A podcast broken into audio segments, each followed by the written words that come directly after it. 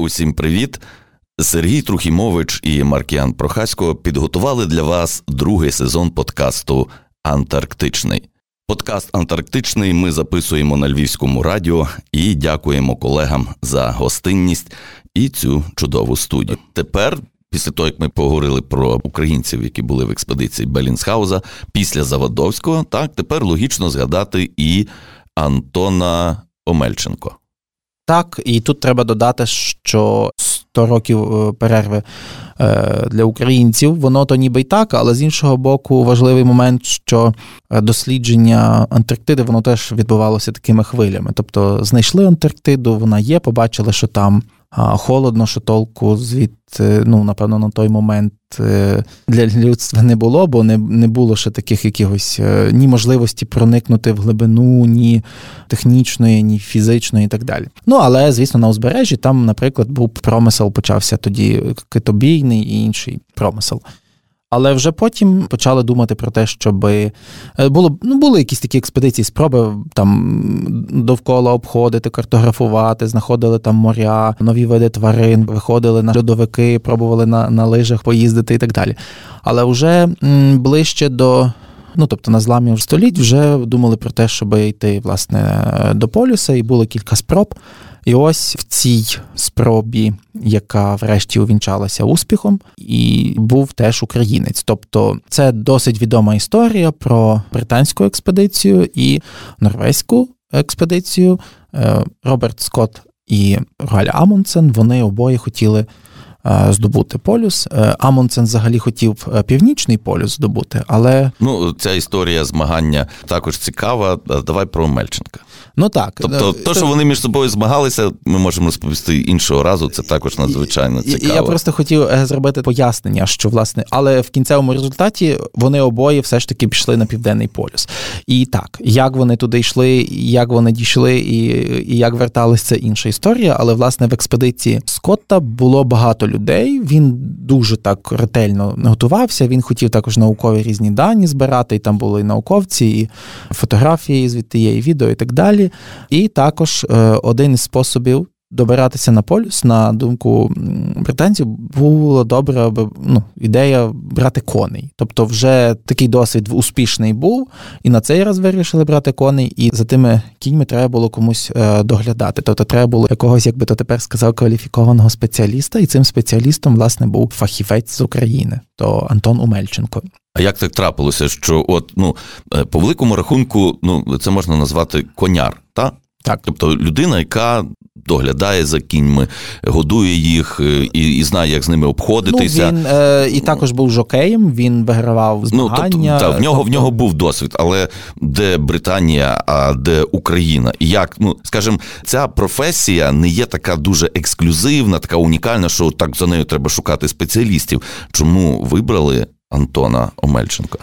Бо е, шукали витривалих коней, то їх називають е, ще ну там, ну це манжурські вони були, тобто з півночі Китаю. Вони, може, там географічно теж поширені. Я цього, до речі, ну, на цьому не зосереджувався. А так вийшло, що Антон саме там був в той час. Тобто, коли Коли шукали там в тій Манджурії коней, коли... там був Антон. Так, бо він туди потрапив теж ну, внаслідок всяких своїх життєвих перипетій. Тобто е, опинився в потрібному місці в потрібний час. Так, і, і це все є в книжці. Я не знаю, чи є сенс зараз це переповідати, але власне так коротко, так.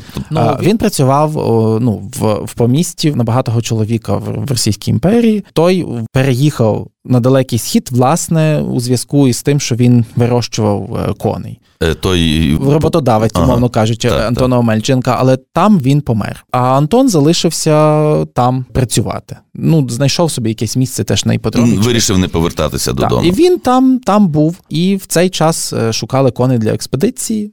Еванс, по-моєму, шукав коней для експедиції, і вони познайомилися, запросили таким чином Антона в дорогу. Антон поїхав. Потім йому навіть вже в експедиції Скотт е, пропонував наділ землі, чи то в Новій Зеландії, чи в Австралії. Здається, що в Новій Зеландії. Але Антон повернувся додому, тобто ну, хотів додому. Така от історія цікава. Давай зачитаємо маленький уривочок з книги. Роберт Скотт згадує про нього у своїх записах. Він називає Антона галантним, гарним малим, а також висловлює йому вдячність в основній роботі над спорудженням стайні для коней при хатинці для зимівлі на березі моря Росса. Коли Терра Нова плила до берегів Антарктиди, Антонові запропонували сигару. Тоді багатьох мучила морська хвороба, зокрема Антона. Тож він залишив сигару, вийшов, а коли повернувся, то продовжив курити сигару, зазначивши, що йому недобре. Скот написав у щоденнику Галантний маленький Антон. Антон Омельченко був в експедиції конярем, але окрім цього, Антон часто супроводжував сера Герберта Понтінга, професійного фотографа й учасника скотової експедиції. Антон ходив із ним у численні піші маршрути.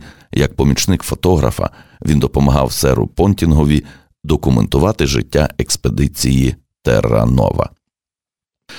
Але окрім пропозиції земельного наділу, він отримував пенсію. Так, після е, успішного для нього повернення на велику землю, тобто з Антарктиди, е, так називають велика земля, всі континенти обжиті сукупно. Він став учасником географічного товариства, отримав нагороду від короля і пожиттєву пенсію, яку йому виплачували. До моменту, коли Британія і Радянський Союз розірвали дипломатичні стосунки. Ну і чим це все завершилося?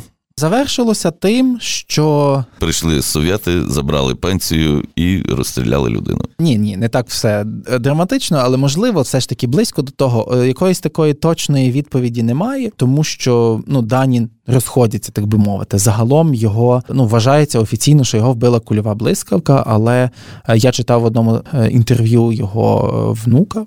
Якщо я не помиляюсь, то внук, бо їх там, до речі, вже ціла династія Омельченків, які були в Антарктиді. Уже Ого, це вже скільки Омельченків було? Троє. Включно з ним, двоє його ну, нащадків також вже були е, на українській антарктичній станції Академік Вернацький, також двоє Омельченків. Тому я можу помилитись, але я думаю, що йдеться про внука Антона Омельченка, який згадує, що він був маленьким, і пригадує, що було ну ніби сильний якийсь такий звук, що люди подумали, що це удар грому, і ну і він вмер. Так, але то що там було закровавлена рана. Ну а я так щось підозрюю, що кульова блискавка, ймовірно, не робить таких е, якихось слідів. Тобто, це те, що я читав. Сам я, звісно, що не маю наразі якихось е, таких джерел, які би могли поставити всі крапки над і. І тут варто. Напевно, е, ну не казати, що це так 100% його вбили, але Таку теорію я також е, чув, ну то читав від родичів. Е, Але пенсію все ж таки забрали. Та її просто перестали е, виплачувати через те, що Британія не змогла її надсилати, бо розірвали ага, відносини. Дипломат... Гірша гірша справа це те, що усілякі документи, здається, і власне цю медаль вони пропали у часи. Я це теж детально пишу в книжці, але у часи війни воно з хати просто пропало. І потім ще теж приїжджав, начебто, якийсь радянський репортер, попросив різні фотографії, там ще щось, і це теж все пропало. Ну тобто, ну вони вміють е, якби і... сховати кінці в воду, Якось стирати так. сліди, переписувати історію. Гаразд, е, від Російської імперії давай перейдемо до імперії Совєтської, коли почалися дослідження Антарктики у Союзі. 50-х Е, роках, тобто, е, ну можна так сказати, з середини ХХ століття були вже регулярні щорічні експедиції. Вони в них вкладали багато грошей. Тобто радянських станцій було свого часу ще не найбільше на континенті. Теж досить багато станцій є в таких країн, як Чилі та Аргентина, але мені здається, що в них на деяких станцій трохи менше людей і менше всяких теж наукових все ж таки програм. Але на той момент, я думаю, найбільше було. Ну я насправді цього не досліджував, але можна було би подивитися, просто коли е, станції виникали, коли вони закривалися, в яких країн в який час. Але я впевнений, практично, що е, свого часу там було найбільше. Це напевно теж було пов'язано із такими ну амбіціями закріпитися на континенті. Ну, само собою. І ми вже говорили про ту величезну кількість українців, які брали участь у дослідженнях. Окремо хотілося би сказати про харків'янку. Бо якби ми маємо Харків, ми маємо ну не морське місто, ми маємо людей, які ніколи не були в Антарктиді, але їхній вклад через створення цієї харків'янки, яка по габаритам мені нагадує таку кавалерку львівську, і вона ну це неоціненний вклад вклад в досягнення цього південного полюсу. Так, то е, власне попри те, що ну ніби амбіція держави була закріпитися на континенті, звісно, що її виконували руками дослідників і науковців, і звісно, що все ж таки, ну на щастя, хоча б велике, ну якась користь із цих амбіцій була теж і наукова. Тобто, все ж таки багато цікавого було досліджено. І завдяки харків'янкам, про які ти кажеш, як казав, давай скажемо, що це таке харків'янка, бо ми власне ще не сказали, що це е, Це така, як як казав е, очільник е, Національного антарктичного наукового центру Євген Дикий, що на той час на весь радянський союз е, лише Харків зміг е, створити щось ну такий всюдихід такий житловий всюдохід, де могло жити чи то 8, чи то 10, чи 12 осіб. І на той час це був транспорт, який власне зміг доставити людей в такі важкодоступні, малодосяжні, неймовірно віддалені і важкодоступні місця, як е, полюс недосяжності, наприклад. От і завдяки таким власне харків'янкам е, люди змогли дістатися, вижити і е, обслуговувати такі станції, як Восток. Тобто, наприклад, це одна з таких найглибших і найважкодоступніших взагалі станцій на ем, континенті, і якби не український вклад, її би не існувало. Ну а там саме там же ж зафіксували рекорд низької температури свого часу, і він поки що не не побитий, так би мовити. Тому люди ми не знали про ці температури, якби не було харківських машин. Харків'янка. Е, правда, супутники зафіксували тепер трохи нижчу температуру, але все одно рекордом вважається те, що на термометрі те, що те, бо, що на землі стоїть. Та, та, бо супутник, я так розумію, може мати якусь похибку і так далі. Все ж таки, це велика відстань. І от це одне. І власне, до речі, про вклад українців. Тож е, з екіпажі теж були, оскільки це з Харкова машини, то й екіпажі були, вочевидь, з Харкова. І так само з українськими анами. Тобто Антарктиду освоювали не тільки ті люди, які були в Антарктиді, так, а ті, от власне про це були. хотілося підкреслити. Тобто, які ну можливо навіть і мріяли би потрапити, але могли тільки потрапити туди, створюючи цю техніку. Так скажімо. Е, це і це важливий момент, тому що це ж в цьому напевно задіяні теж сотні, якщо не тисячі людей, щоб збудувати там літаки чи оці машини. І провести дослідження, випробування. Це ж не не просто їхали, ще ж їздили, шукали, де би цю техніку випробувати. Ну я так собі уявляю, що так. Ну але навіть те, що було створене е, в українській РСР, все одно залишилося власністю Росії. Так, і от коли Союз розвалився. Скільки станцій мало би перейти до України? Ну, якби по логіці, якісь чи згідно договорів? По логіці мало би перейти хоч щось. Тобто, як пояснював пан Сергій Комісаренко свого часу, консул від України в Сполученому Королівстві, тобто Великій Британії, наводив власне цей приклад, що коли якісь такі держави, як от Радянський Союз чи Чехословаччина, розходяться, то логічно, що мало би бути якийсь поділ майна. І якщо там в цивілізованих країнах, такі як от Чехословаччина, там цей поділ там відбувся, то а в радянському союзі не відбувся. Був договір про поділ закордонного майна, і, вочевидь, за логікою в нього входили теж майно в Арктиці і в Антарктиці і Україна мала отримати майже ну там 17%, ну 16 з гаком відсотків, але не отримала нічого.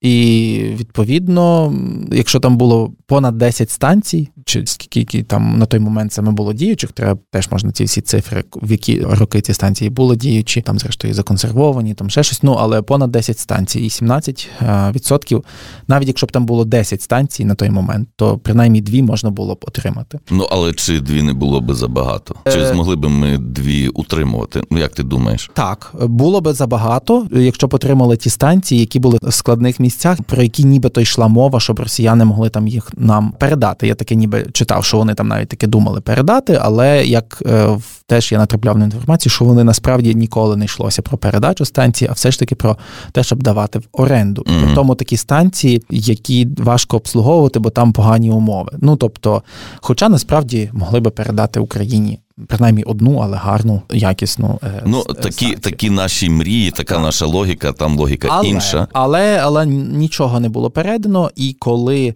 Україна направила власне ноту про те, що от було б непогано отримати станцію, то була дуже груба відповідь.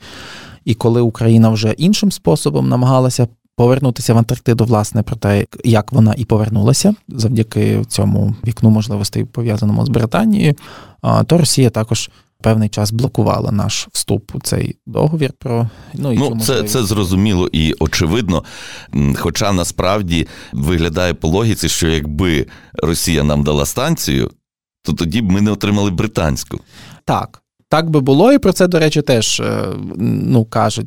Я чув, наприклад, від е, також від Євгена Дикого, але в тому контексті, що можливо є перевага в тому, що ми таки не отримали, бо ми б тоді мали е, все ж таки менш якісну радянську станцію. І то було б так дуже складно з тим всім давати раду. Мабуть, а все ж таки отримали врешті. Хоча насправді, насправді, я думаю, що якби в таких ідеальних мріях можна було б все ж таки вже більш відважно подумати про те, щоб тепер повернути після перемоги собі зараз ще так. одну-дві станції. Так, так, так. Ну оце, оце добре. Якщо ти вже зачепив цю тему, що станеться з станціями, коли Росія не зможе їх утримувати? Ну я думаю, що будуть їх консервувати, тобто якось так закривати, щоб вони по можливості максимально збереглися, але це все одно досить погано для будівлі станції. Насправді, тобто воно там ж не може стояти і розпадатися, її треба так, вивозити. Її тоді, якщо вона не не функціонує, то її треба та, демонтувати і вивозити. Та ну і відповідно, відповідно, ми би могли в принципі допомогти. Але я розумію, що це теж напевно буде не на часі, тому що в нас буде дуже багато видатків. І я думаю, що загалом країна і суспільство теж, напевно, не дуже будуть готові утримувати ще станцію. І тут, власне, питання про те, щоб добре оцінити, які саме станції би було отримати, наскільки буде практично від них користь, і пояснити, навіщо це взагалі. По-перше, собі усвідомити, навіщо це, а тоді пояснити тим, хто би мав контраргументи, навіщо взагалі е, державам пхатися в Антарктиду, але це інше питання, на яке я, звісно, залюбки тобі відповім, якщо ти поставиш його. Мене зараз цікавить інакше. Подкаст Антарктичний ми записуємо на Львівському радіо і дякуємо колегам за гостинність і цю чудову студію.